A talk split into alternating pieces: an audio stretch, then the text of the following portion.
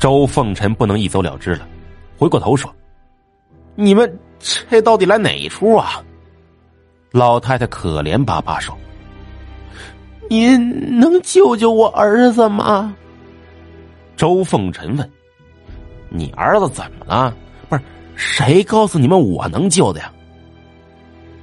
我儿子昏睡半年了，每天只会闭着眼睛笑，去了好多医院。也查不出什么毛病来。哎呀，眼看瘦的就不成人样了。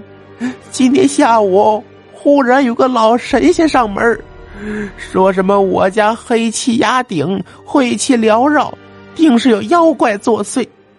又问我们家里是不是有什么人长期卧病在床。周凤臣冷笑一声：“什么狗屁的老神仙，八成是原指和尚变的。”问道：“然后呢？”老太太旁边一个中年妇女哭哭啼啼，抢着说：“我们一听啊，说的真准，就问老神仙该怎么办呢？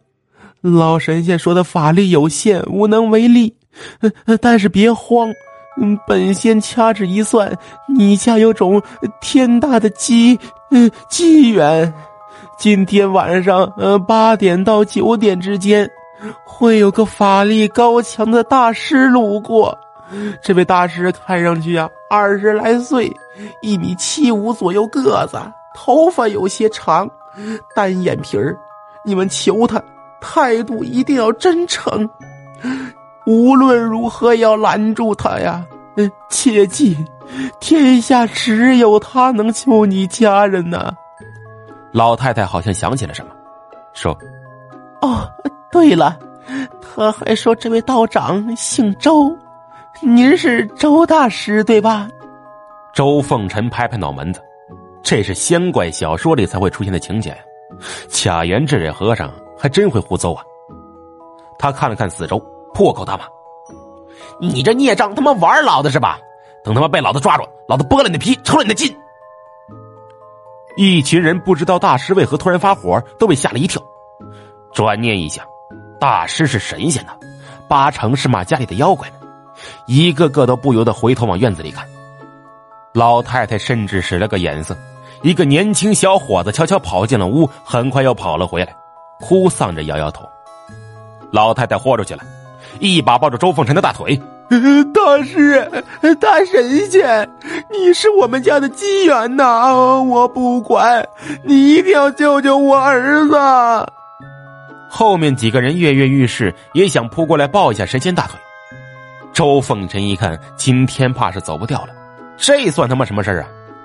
医院瞧不出毛病吗？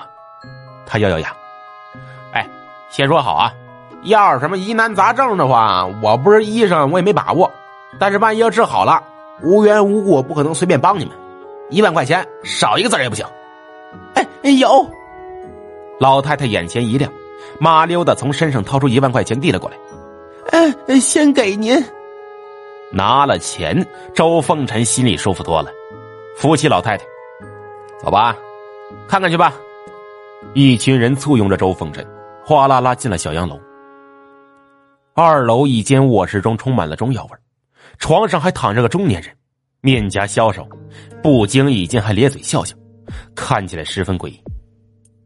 大师，你看，老太太脸色皱巴巴的问。一群人也是目光灼灼的盯着周凤臣。只见周凤臣双眼瞬间红了，在屋子里扫视两圈，最后在一幅山水画上停留了一会儿，眼睛又恢复正常，然后捏起了手印放在耳边。静静的听了一会儿，最后轻轻一笑，背着手走到大厅中的沙发上坐下了。大师，老太太带着一群人又围了过来。我儿子他到底是怎么了？周凤臣掏出一张符，招了个小伙子，哎，贴门上。等小伙子贴好符，周凤臣问：“卧室里那幅古画？”哪儿来的？呃，这老太太疑惑的看向旁边中年妇女，那妇女机灵一下，说道：“呃，这这有关系吗？”周凤臣冷笑道：“我问你哪儿来的？”啊，好的，好的，是这样的。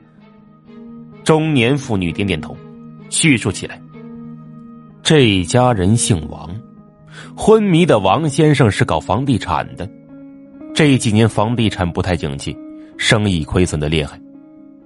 有一次，他和一个搞古玩的朋友喝酒诉苦，这位朋友就跟他说：“盛世古董，乱世黄金，你不如搞搞古董。”这玩意儿没个固定价值，哎，弄到珍藏品，搞不好转上几手就是成百上千万的利润呐。王先生琢磨了一下，大搞不可能，小打小闹碰碰运气还行。过了一段时间，他和这位搞古玩的朋友一起去了陕西某地，找到了一位姓李的土夫子，想从他手中搞一些名器来玩玩。那位姓李的土夫子说：“不巧啊，堂口里的东西全都盘出去了，不如你们去马栏山试试，那附近有不少走野路的同行。”二人又直奔马栏山小镇，结果过了几天也没找到一个像样的东西。这一天晚上，王先生独自出门四处溜达，溜达溜达，逛到了一片山谷，也不知道是哪里，黑漆漆的，挺吓人，就连忙往回走。半路发现有个女孩子蹲路边哭，王先生好奇呀，就问这女孩子是怎么回事，怎么大晚上在这儿哭？那女孩子手里拿了张画，抬头说：“我老公病了，没钱治，拿着祖传的画出来卖，结果没人识货，都只愿出几百块。”王先生接过画，迎着夜色一看，不太懂。但是觉得很有意思，他也不在乎这么点钱的，说：“我出一千，你看行呢就卖我啊，不行就算了。”女孩子大喜，连忙说：“啊啊，可以可以。”王先生付了钱，拿了画跑回旅社，请搞古玩的朋友看。那朋友研究了半天，激动了，说：“哎，兄弟，你发了！”这是宋代真迹山水仕女图，少说也也得值他个上千万呢。王先生兴奋的不行，也没心思待下去了。第二天一大早赶了回来，请一些古玩大师鉴定，结果都说是宋代的，很值钱。我老公不舍得卖掉。中年妇女说。就挂在了卧室里，说等急用钱时再处理。大师有什么问题吗？老太太也问。呃，大师啊，这幅画有什么不妥吗？周凤臣斜眉说道：“嘿，问题大了！这世上没有这种飞来横财的好事。这幅画是邪物，卖画的女人只怕她不是人。”啊！一屋子人都大吃一惊，瞠目结舌。